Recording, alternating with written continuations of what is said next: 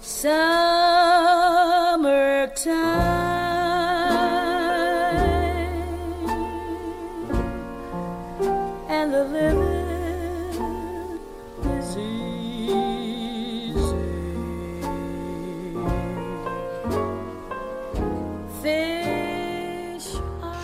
Hola a todos, bienvenidos a Contratapas Podcast, este espacio que destinamos a la lectura y al análisis de obras literarias que nos interesan, que nos gustan y como dice mi amigo Yamid, que nos apasionan. ¿Me acompaña entonces? Yamit Zuluaga. Hola Yamid, ¿cómo estás? Muy bien, muy bien. ¿Tú Ah, bueno, andas? yo soy Florencia Puddington. Florencia Puddington. Y bueno, un capítulo nuevo de Contratapas Podcast con un tema que ya empezamos eh, la, vez, La vez pasada, pasada. que es Marguerite Yourcenar. Hoy tendremos otro texto, su primer texto publicado. Sí, claro, de- en realidad nos fuimos en orden cronológico la vez pasada. Tendríamos que haber hecho eso, ¿no? Tal vez. O no, sé. pues depende, porque tampoco un- se asegura la, la calidad de, o sea, No, de libros hecho, posteriores de un autor pueden ser pueden ser peores, ¿no? que los O malos. No O sé si peor. claro. Bueno, pero en este caso se nota, ¿no? Se nota, va, yo, yo lo sentí. Todo el tiempo pensaba, ah, claro, este es el primer libro. Como un libro de iniciación también. Como un libro de iniciación, sí, por el, por el estilo, por el género que elige, porque tiene algunos recursos menos desarrollados. Sí, es cierto. Em, También me pareció que no dijimos cuál es, Claro, tal vez bueno, sea eh, bueno eh, presentarlo. sí. El libro que, que- que analizaremos el día de hoy es Alexis o el Tratado del Inútil Combate de la francesa Marguerite Yourcenar. A mí lo que me pareció con respecto a lo que decías era que eligió, eligió como elementos para no caer como en trampas, ¿no? Sí. Eligió una cosa muy fácil porque era su primer libro, eh, un relato en primera persona, el género epistolar, una historia que es una Sí. intención específica, que es contarle a la esposa un secreto. Nada más hay dos personajes, pese a que, es decir, Sí, hay dos personajes simplificó que- mucho la estructura para poder llevarlo a buen término y no ambicionar más de lo que podía No, desarrollar. Tal cual. Y tenemos la primera persona, porque en el otro teníamos una tercera, ¿no? Con un punto de vista más cercano a uno u otro personaje, pero acá tenemos esa primera persona narradora que Sí. Aira criticaba tanto, ¿no? Bueno, también este me pareció hay hay muchas comparaciones porque es como si, por ejemplo, el libro Carta al Padre de Kafka lo hubiera Sí. influenciado a elegir esto o Mm. Confesiones de una máscara de Mishima, ¿no? Que Ah. en Confesiones de una máscara específicamente el tipo cuenta eh, cómo descubrió su vocación homosexual, además de su niñez, o sea, tiene Claro. como una estructura parecida con la diferencia y de pronto el elemento que uno puede destacar en Yursenar y es que igual que Clarice Lispector se transmuta y el que cuenta su nombre, Es un el que confiesa su homosexualidad es un hombre en vez de ser.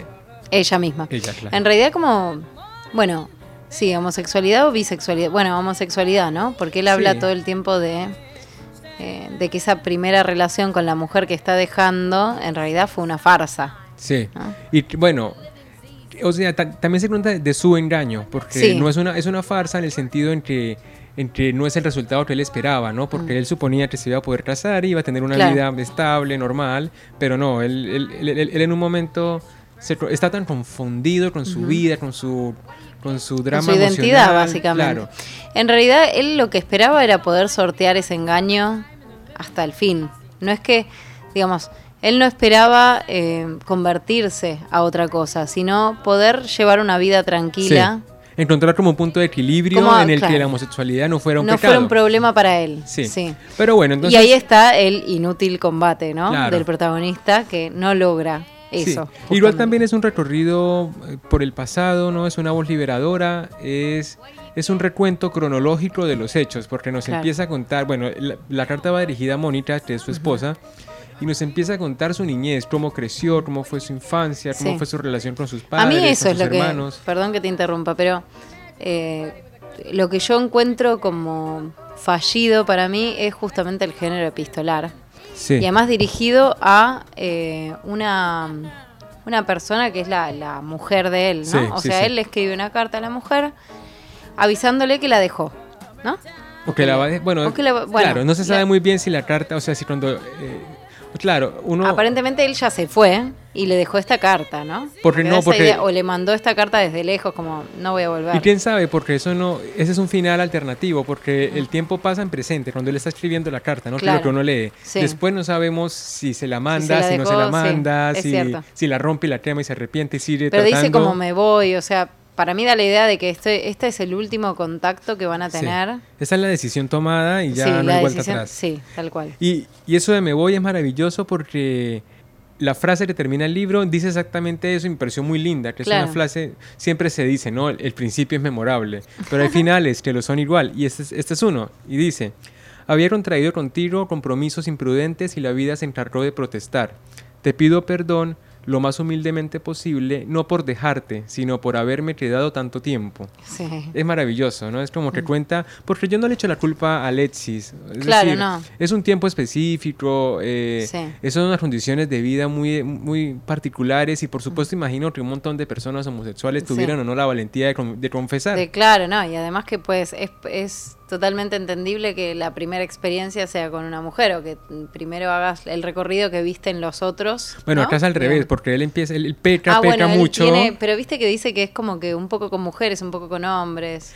Bueno, a mí me quedó eso muy difuso, Sí. porque nunca dice que nunca especifica su homosexualidad. Exacto, Entonces uno puede estar decir, como en sí. Mm. la línea entre pecó, pecó, pero puede pe- Pecar, pecar porque los por desea homosexual, o puede, claro, porque o por ser sexo como fuera del Claro, matrimonio, o claro. por ser con personas cu- cu- Sí, cuestionables eso y no demás. es. Es que todo lo que es sexo está muy velado. Tampoco se no- tampoco él dice soy homosexual y voy a dejarte por otro hombre. Claro, claro. Está todo muy enunciado de una manera muy sutil. Y eso es un signo Incluso de no se tiempo. habla de sexualidad, sino que se habla de amor sensual. O prohibido, ¿no? o amor pasiones prohibido, o pasiones, refutables. ¿no? Como que se evita la palabra sexo. Bueno, y también creo que eso es importante para analizar este tipo de obras porque el contexto no nos lo dice todo. Yo imagino que, que si hubiera puesto eh, la homosexualidad, o sea, la palabra homosexualidad más veces o, o me cogía, mm, Mm.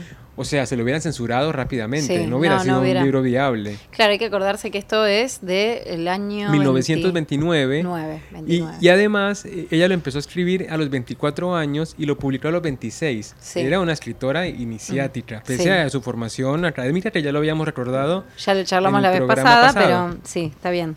Claro, es principio de siglo y además lo que decíamos la vez pasada, no sé cuántos libros ya existían que tocaran temas tan, tan sensibles para una sociedad. Y había muy pocos, porque, por ejemplo, se me ocurre a mí, y, y lo pensé, es, es en los escritores que conocemos, ¿no? Que es eh, eh, Oscar Wilde, por supuesto, que para ese tiempo también tuvo su problema de cárcel y Sí. eso, y con esa carta después, ¿no? Pero él nunca escribió sobre... en la carta, yo creo que sí es Bueno, pero en la carta ya estaba condenado y ya todo el mundo sabía Por su eso. condición y estaba tratando de salvarse. Y aún en la carta tampoco se hace Tam- evidente no. la pasión, o sea, no pasa a un lado carnal, sino Claro. un amor que puede ser, por ejemplo, un amor pasional entre amigos o fraternal Sí. malentendido. Bueno, no es específicamente No. el tarro de sodomía. Claro, no, y tampoco se va a hacer cargo, no va a decir soy homosexual porque... Eso es confesar, claro, eso es perder Claro, la no, oportunidad de exacto, pasarla bien. todo lo contrario. Luego sí. también tenemos a, bueno, ya lo habíamos dicho a Mishima en Sí. Confesiones Bueno, de está una Virginia máscara. Woolf, pero tampoco, Virginia Woolf. ella tampoco escribió. Este ninguno, o sea, yo no, no se me ocurre que alguien haya sido explícito sé, hasta, eso. hasta los 60 Claro. este, evidenciando como una homosexualidad imperante en la literatura. Eh, Bueno, Proust también, en Busca del Tiempo Perdido, tiene dos personajes o tres, y bueno, va Que por ahí matizándolo. se sugiere, ¿entendés eso? Yo, yo pensaba, en literatura argentina, el, el único caso que se me ocurre es El juguete rabioso, donde está hay un personaje muy raro, que no Sí. es un personaje que vos decís, ah, claro, es homosexual. Es un personaje Ambiguo. que vive de noche, que es muy cuidadoso, se perfuma mucho, como muy prolijo. Hay como un coqueteo con el protagonista y lo invita al hotel donde él vive o donde él Ah, está. a jurar las cartas. Eh, no, no me acuerdo bien porque lo leí hace mucho, pero me acuerdo que habíamos hablado de eso. Estaba visto como el perverso, además, ¿no? Como Sí. el. No era la homosexualidad como algo sano, sino como algo extraño, ¿viste? Era, claro, era una, era como que estaba mal visto. una anomalía, era un Claro, trastorno sí. psicológico. Bueno, estaba muy categorizado. Sí, y se me ocurre ese como único ejemplo de tratamiento de ese tema antes de los 60, como vos decís. Sí, sí porque como ya de después... esta época, ¿no? Sí, ya después trae como una explosión más evidente Sí. del tema y ya hacia finales del siglo XX, 80 Bueno, y sí, 90, ahora ya, bueno, eso fue como el Ahora ya no tiene gracia porque ya todos lo- no, no hay que descubrir nada. Y ya no es un tabú, ya no es un No. tema espinoso socialmente, entonces... En todo caso se abordarán otros temas relacionados a la homosexualidad. Pero ya no causa tanto alboroto Claro, como antes. sí, tal cual. Y si quieres podemos empezar a leer un Bueno, principio del libro dale. y así seguimos analizando acá en Contratapas Podcast. Bien.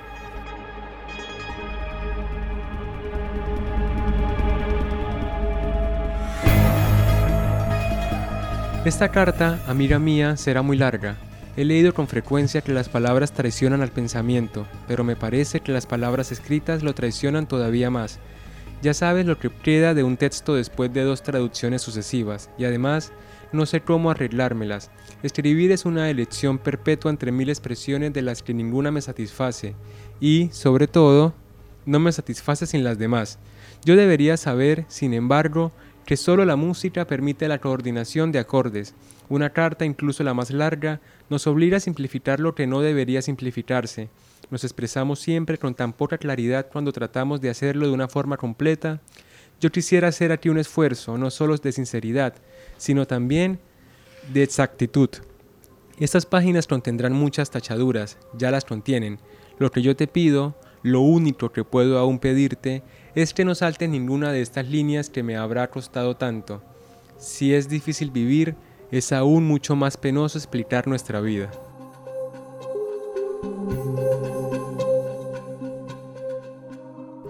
Bueno, ahí tenemos al principio de la carta una declaración de intenciones, ¿no? Que era Sí. esto que, que nos preguntábamos un poco, que a mí me parece lo que mencionaba antes, que al final que creo que no lo terminé de decir, que el género epistolar me parecía medio, eh, como medio A mí me parece fácil. falso.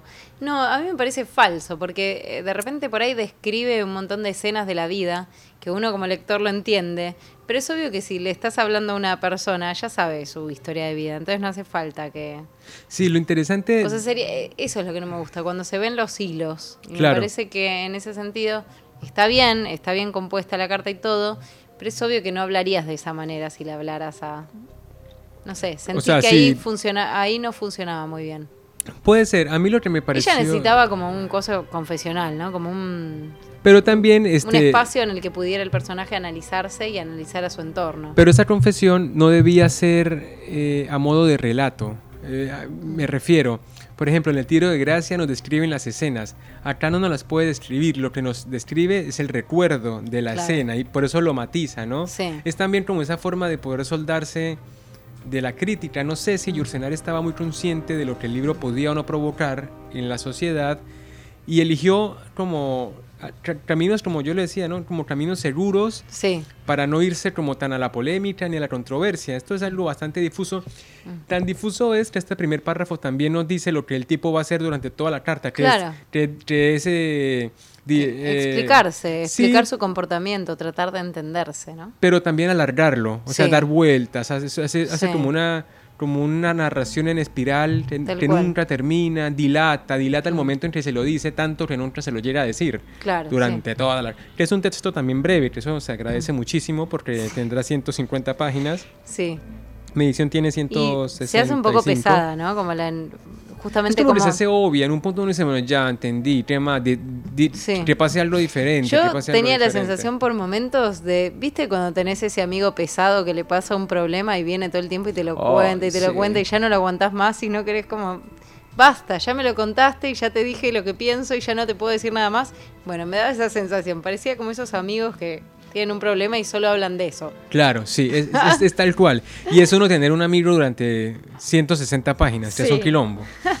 Tal cual. De todas maneras, la prosa sí es rescatable, es un Mm. libro bien escrito. Sí, sí, En- sí. en- en- sí, en tiene, definitiva. ella tiene como un vuelo bastante poético, entonces eh, se, se entrevé, si bien me parece que eso estaba mejor logrado en el otro, en el tiro de gracia. Y porque es más maduro, ¿no? Es posterior. Claro, obviamente, sí. Eh, pero bueno, lo que sí se ven son algunas vueltas poéticas, ¿no? Para describir el personaje, para describir los paisajes en los que está. O El uso de ciertos- aforismos. Ciertos estados de ánimo, ¿no? Que claro, siempre los aforismos este, en Yursenar, aquí hay uno. El sufrimiento nos hace egoístas porque nos absorbe por entero. Sí, ese lenguaje sentencioso que ya eh, lo mantuvo, ¿no? Porque Sentencioso no o pedagógico, porque Sí. yo no sé si lo que ella intenta es como, eh, eh, como eh, entreponer su filosofía de vida y su concepción del, del mundo, que tiene 26 años, así que muy, Sí. muy, muy vasto no es.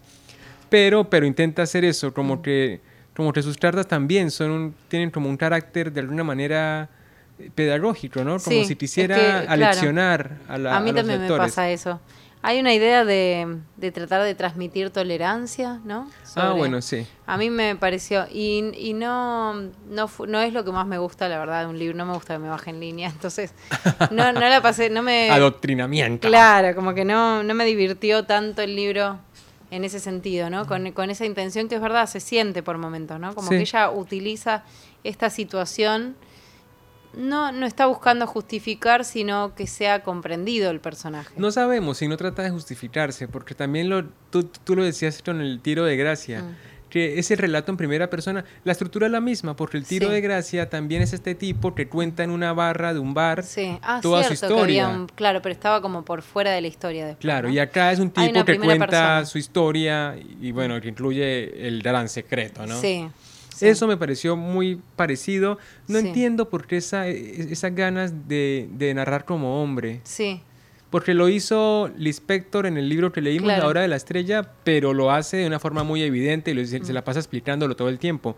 Pero acá, no sé si para Yursenar había una diferencia entre la homosexualidad masculina o femenina, o la femenina no tenía como tal, tal impacto, porque la mina no le iba a escribir una carta al, al marido diciéndole que lo deja por, por, por nadie, ¿no? Porque Sí. este tampoco se va con nadie, lo que Claro, tú dices. no. Confiesa y se va solamente Sí. por pura culpa, por puro Sí. remordimiento.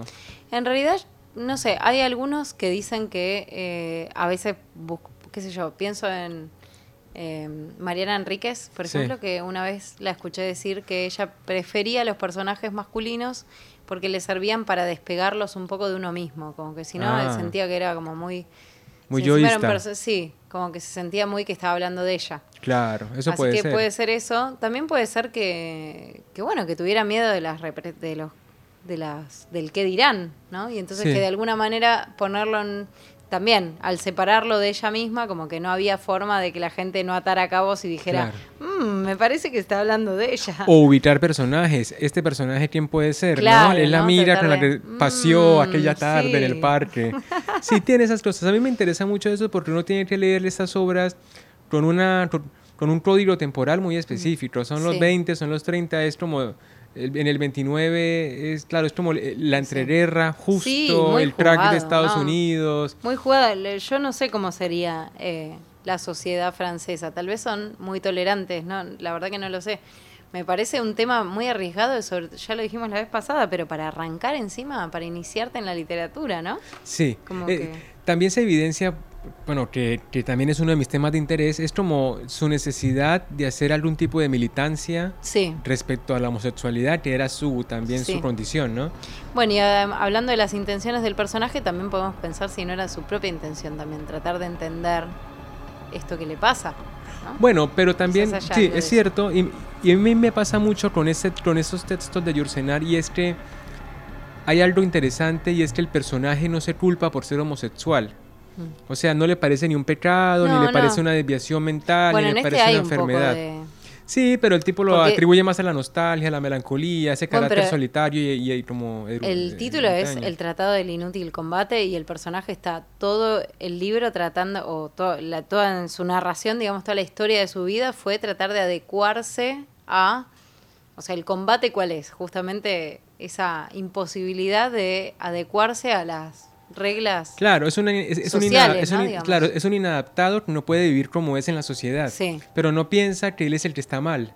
Bueno, al principio sí, cu- cuando Sí, empieza a tener esas sí intenciones, sí, es verdad. Sí, cuando no, va no- creciendo no en la se siente, adolescencia, no se siente a gusto con eso que le pasa. Sí. Y justamente cuando la deja es como un poco a, a aceptar, digamos, que no...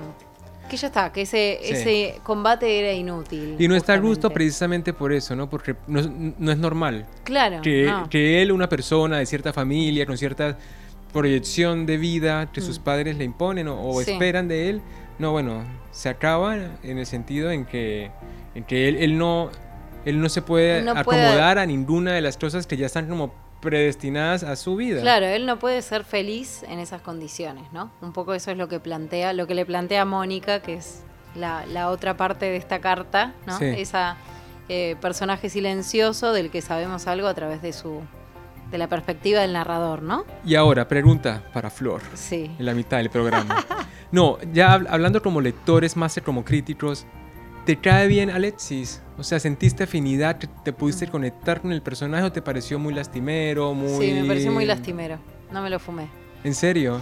La verdad O que sea, si lo vieras hoy, tres... como que ay, basta de llorar, ¿viste? Como esa gente que, bueno, es como carta al padre de Kafka Sí. realmente, como que está todo el tiempo, "Ay, papá, ¿por qué no me querés?" Claro. Ya está, querido, no te quiere, aceptalo. da vuelta a la página. Le pasa mucho, no eres el único Sí. ni serás el Sí, último. querido, ya está. Sí, porque mí eso influye me- muchísimo, ¿no? Cuando uno un personaje uno siente afinidad, como cercanía, Mm. Uno trata de, de aferrarse a ese personaje y como justificarlo y bancarlo hasta el último, pero acá, acá te pasa lo contrario, acá no te Mm, lo bancas ni desde el primer momento, ya todo está mal. A mí me cuesta un poco eh, la estructura narrativa que ella elige, que es muy parecida también, como decíamos antes, al tiro de gracia que ya vimos, porque es una estructura narrativa en la que justamente no hay narración, o sea, hay pocos hechos que ocurren Sí. y como que los hechos solo dan pie para explicar comportamientos de él. Que Sí. lo que centralmente le interesa a ella es pensar en, en esta situación que está atravesando el personaje, pensar si es verdaderamente una situación de inadecuación o si en realidad a todo el resto no le incumbe y, y solo es problema del tipo.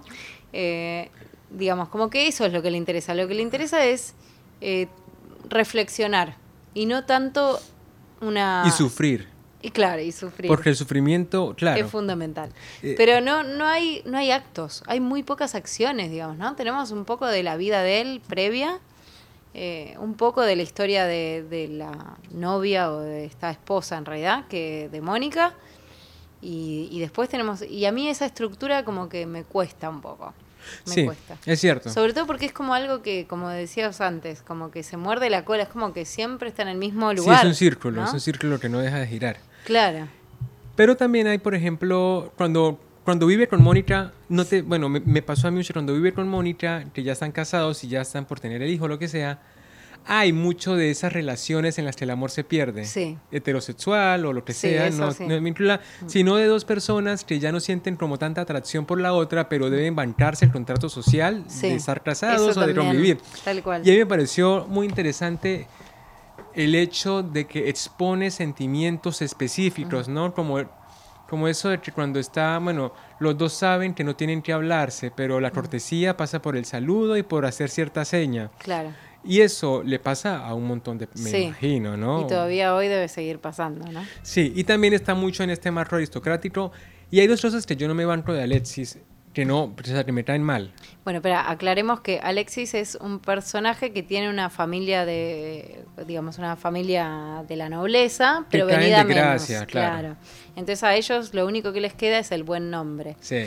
Eh, Te sirve para poco. Para casarse es una de esas cosas para las que sirve. sí, sirve porque conservan un lugar de respeto Sí. en la sociedad, pero están cagados de hambre.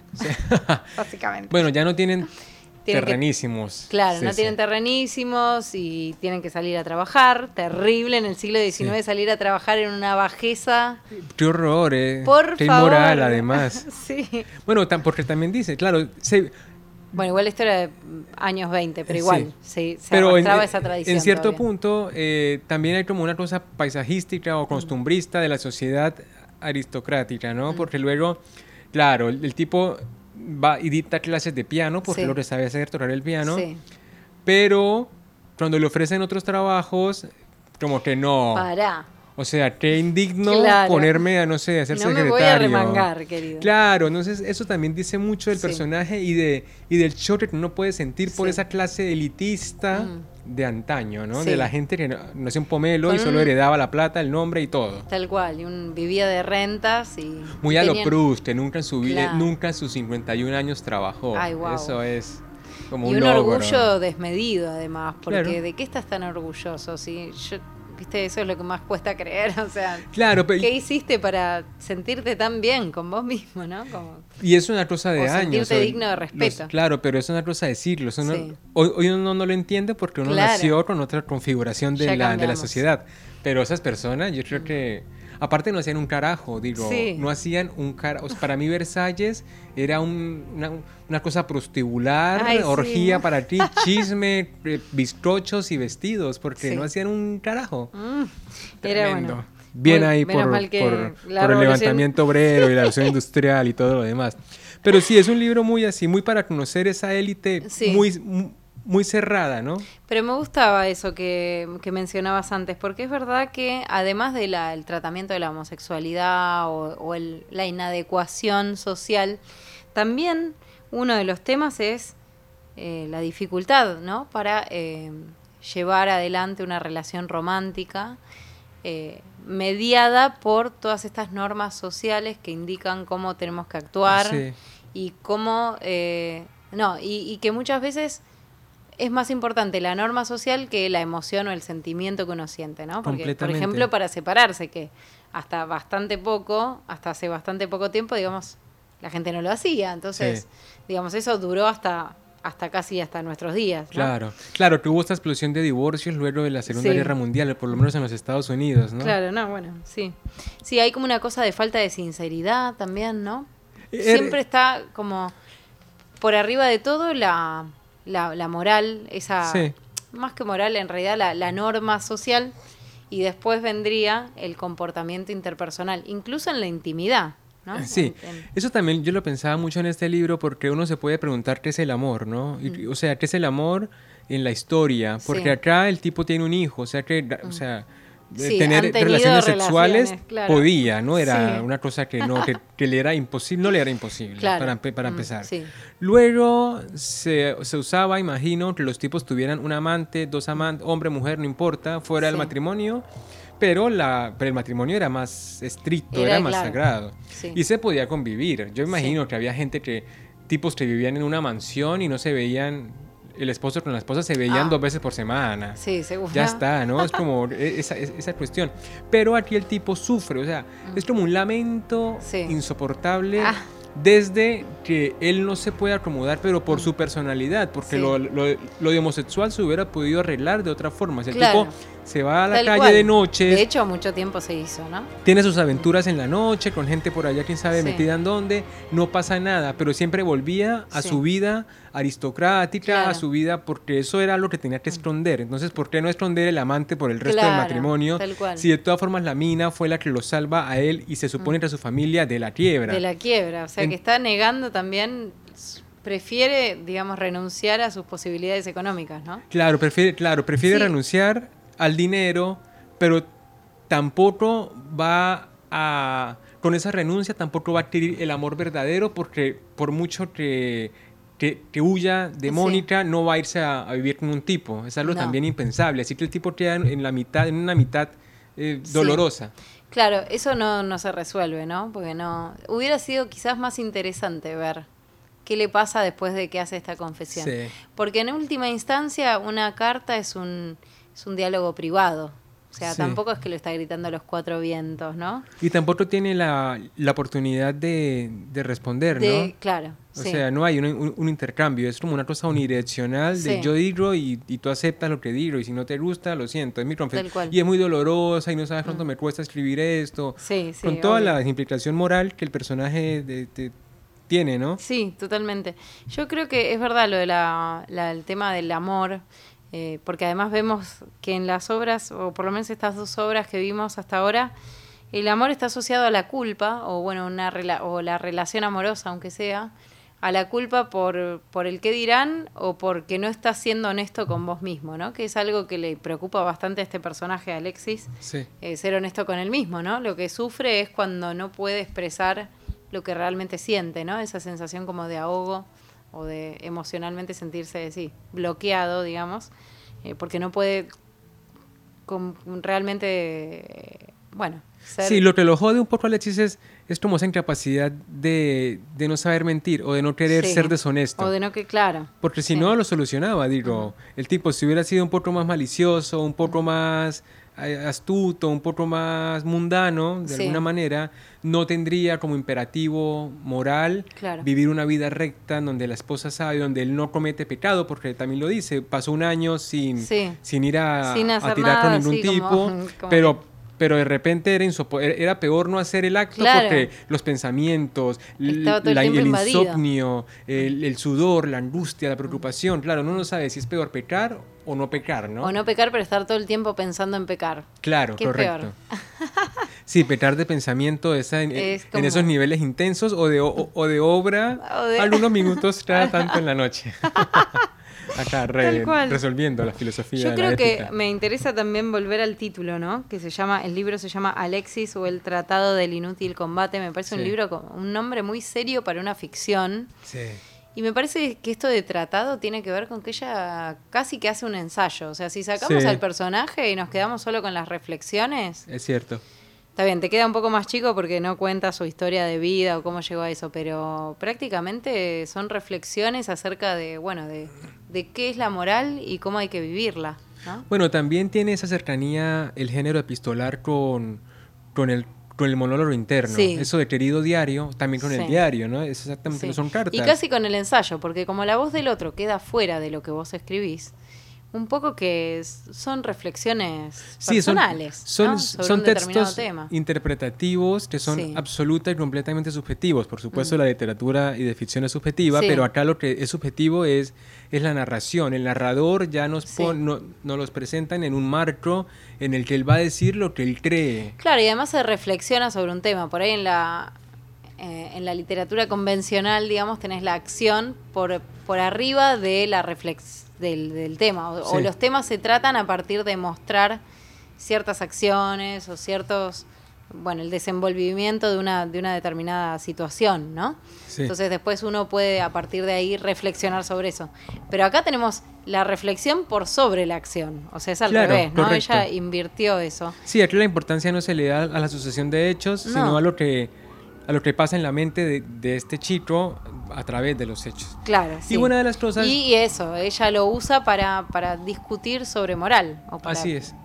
Ponerlo en, en discusión, por lo menos, ¿no? Eh, sí, al menos cuestionarlo. Sí, sí. Sí, bueno, y, y acá, por ejemplo, encontramos en un, Ah. en, en un párrafo como uno de los principales problemas de Alexis, ¿no? Que es, que es por qué es tan difícil para él eh, confesar, no, Sí. por qué la vida para él es tan difícil y por qué es tan inútil, porque como tú decías, el, el- el título nos presenta una vida sin, sin salida, Sí. o sea, no hay, o sea, es inútil, es inútil seguir caminando. O sea, yo creo que él se refiere a que es inútil combatir contra lo que uno es. Eso es la, la idea para mí. El combate justamente es contra él mismo, porque él está toda la, toda la, la carta explicando que toda su vida estuvo tratando de combatir estos sentimientos, estas emociones que él siente Sí. y que en definitiva al final se está dando cuenta de que eso es inútil, que él es lo que es y que no, no puede, Claro, no puede aparentar lo que intentó aparentar no puede porque no seguir, encaja. no claro, fue. con esta farsa. Claro, y acá nos presenta uno de los uno de esos de esos elementos que él sobrepiensa, ¿no? Sí.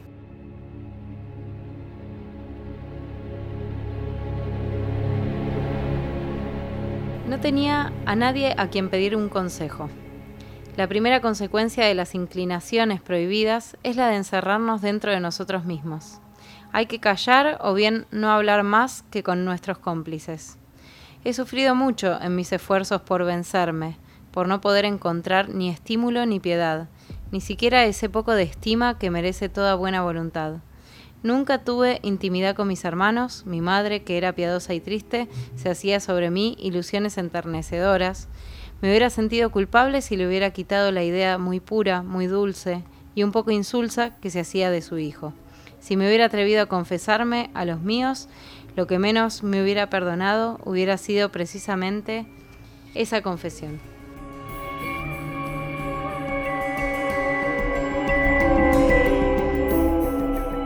También nos resume la intención, o sea, la estructura de la, del estilo narrativo y es estar encerrado en sí mismo, porque Sí. no tiene con quién más hablar. Entonces, él, él se pregunta, él se responde, él se tienta, él se calma. Mm. Es una cosa, es un, es un problema de Es- uno. Es como sí. cuando. Es como ese amigo que tú contabas, Sí. pero, sin, pero, no puedes contárselo a nadie, ¿no? Claro. Es como cuando, no sé, yo imagino, así, muy ficcional, Sí. Claro, alguien, alguien mata a Te alguien. comes la cabeza, y- básicamente. exactamente. Mm. Es como una cuestión Estás así insufrible. Claro, sí. Y eso un poco justifica también la, lo otro, lo que decíamos, ¿no? ¿Por qué no podía tener un amante y ya? Sí. Bueno, porque el tipo estaba ya hastiado, ¿no? En esta situación de, de no poder resolver sus emociones. Y también entra esta cosa de la excepción de la madre, o sea, del que dirán, que Mm. Sí. es muy importante Sí. para... Sí, sobre todo si es una, una situación de o- por la posición social que tiene el tipo. ¿no? Sí, sí, sí, sí. Tal vez en, qué sé yo, digo yo, como que también a veces trae más eh, restricciones, ¿no? Sí. porque tenés que mantenerla constantemente. Sí. Y, y ya mantenerla es difícil, porque el tipo Sí. llega a, a la ciudad a vivir como en una pensión de mala muerte porque Claro. no le alcanza la Rita. No. Su familia no tiene plata, solo tiene el apellido. Entonces, claro, porque se casa con Mónica, porque una, una, una mujer Una mujer que él, él le da sea. clase a una mujer, clase de piano, a una mujer que es condesa. Riquísima, por supuesto, y le Sí. invita a unas vacaciones por allá. Y por alguna razón le cae a esta mujer, él le cae re bien y dice, bueno, voy a hacerte match con alguna amiga. Claro, que también es otro punto, ¿no? Porque para casarse era fácil, se necesitaban tres Sí. meses, pero para divorciarse el tipo necesita un libro. Claro, o sea, es, es como, es como esa Sí. configuración de las relaciones Mm. estrictas, ¿no? Que hoy no tenemos. Hoy la gente se Hoy- va, se rejunta, se tita, Claro, se va, no, se- por supuesto, sí. Bueno, ¿y qué te pareció entonces a vos? ¿Qué, qué conclusión? Bueno, en general me parece un libro sí muy iniciático, o sea, se nota, no es que esté mal, pero los posteriores de Marguerite son, muy- son se, se nota eh, Sí. su- como el mejoramiento, ¿no? En su estilo, en su prosa, en sus temas. También es un libro muy interesante para aquellas personas que se puedan identificar con Alexis, Claro. específicamente para, por ejemplo, aquellos chicos o chicas que, que sientan que pueden ser homosexuales, pero que no han definido, que están un poco Sí. confundidos, que tienen como este periodo de adolescencia, porque el libro es muy claro, no nos presenta muchos artilugios como incomprensibles. Entonces es como, yo diría que es como una obra un poco adolescente, ¿no? Sí, en un se sentido leer. temático Ujú. y también por el valor literario, to- tomándonos hoy el tiempo de, de pensar que se escribía lo más sencillo escrito en la primera mitad del siglo XX, Sí, hoy se ha simplificado pero Sí. de muchas maneras. Hoy se escriben groserías. Antes se buscaba un eufemismo o Sí. una ironía o un sarcasmo. sí que eso, está bueno para, para el bien de la literatura. Claro, porque eso Como que- valoriza más la prosa sin, sin, sin compararla con lo de ahora. Es, Claro, es un claro. estilo diferente, es una. Época diferente. Sí, es cierto que ahora hay autores mucho más descarnados, ¿no? Para tratar estos temas, pero... Sí. Y se permite porque lo que Sí, buscamos sí, en como humanidad es la libertad. Entonces poder también Claro. ser libre al escribir es un, es, es un logro. Sí, obvio. Pero literariamente se entiende el valor, ¿no? Claro. Yo rescato, bueno, eso, la originalidad de la temática, me parece que se la jugó Mm. eh, y entonces, bueno, la queremos. A mí no me gustó especialmente este libro, o sea, no, no fue una, no, sí, no, no me gustó mucho. Está bien. Eh, me Sí, sí. pareció como muy pesado, ¿no? Para, eh, para Muy repetitivo, muy, largo. repetitivo y eso, esa cosa de moral del final que, que Sí. uno dice como, ¿qué, ¿qué querés que haga con esto? O sea, que me estás pidiendo que sea tolerante, bueno, está bien, pero no sé si buscaba eso en literatura. Yo creo que lo que raya es un poco eso, ¿no? Que lo anden por ahí como Y hoy- aleccionando. Y eso Claro, es pero por ahí en, otra- en incómodo. literaturas de otras épocas era más co- común, ¿no? En, eh, que hubiera como Ese sentido un moralista. aprendizaje al final. Sí, pero también estamos pensando, por ejemplo, en, en- en esas novelas de Don Quijote y de Claro, bueno, María de Sayas, que sí. tenían, que debían tener Sí. ese, ese, como ese elemento pedagógico, Claro. porque no se podían dar publicando por ahí cosas perversas. ¿no? Claro, tal cual. Pero es un ahí. buen intento, es un buen Pero, intento y sí. conjura un poco de, de las dos cosas. De esa explicación de soy homosexual y es lo Mm. que soy y bueno, me jodí. Y de la otra parte, ¿no? Sí. También de bueno, sí, hay cosas en la vida que están un poco mal, a mí me parece, a mí me Sí. parece esto o lo otro. Exacto. No, pero bueno, en general, eh, bueno, es... Bueno, vamos 1 a 0. Primer libro de Yursenar que leímos, El tiro de gracia, bueno, nos gustó. Sí. Y este tenemos Y dudas. este tenemos así, sí, tenemos Así que desempata el próximo capítulo con Claro. Memorias de Adriano para que por favor lean con nosotros y también lleguen Sí. a- al, al- al programa ya con el texto leído, lo analicen con nosotros. Y bueno, Flor, ¿algún comentario más? Eh, no, vamos a ver cómo, cómo recibimos a Adriano. Adriano. Y bueno, a todos muchísimas gracias por estar eh, con nosotros el día de hoy. Eh, les recordamos que nos pueden buscar y seguir en Instagram arroba contratapas podcast y también en Facebook contratapas podcast. Eh, un saludo para todos, feliz semana y nos vemos en el próximo capítulo. Chao Flor, hasta la próxima. Chao, chao.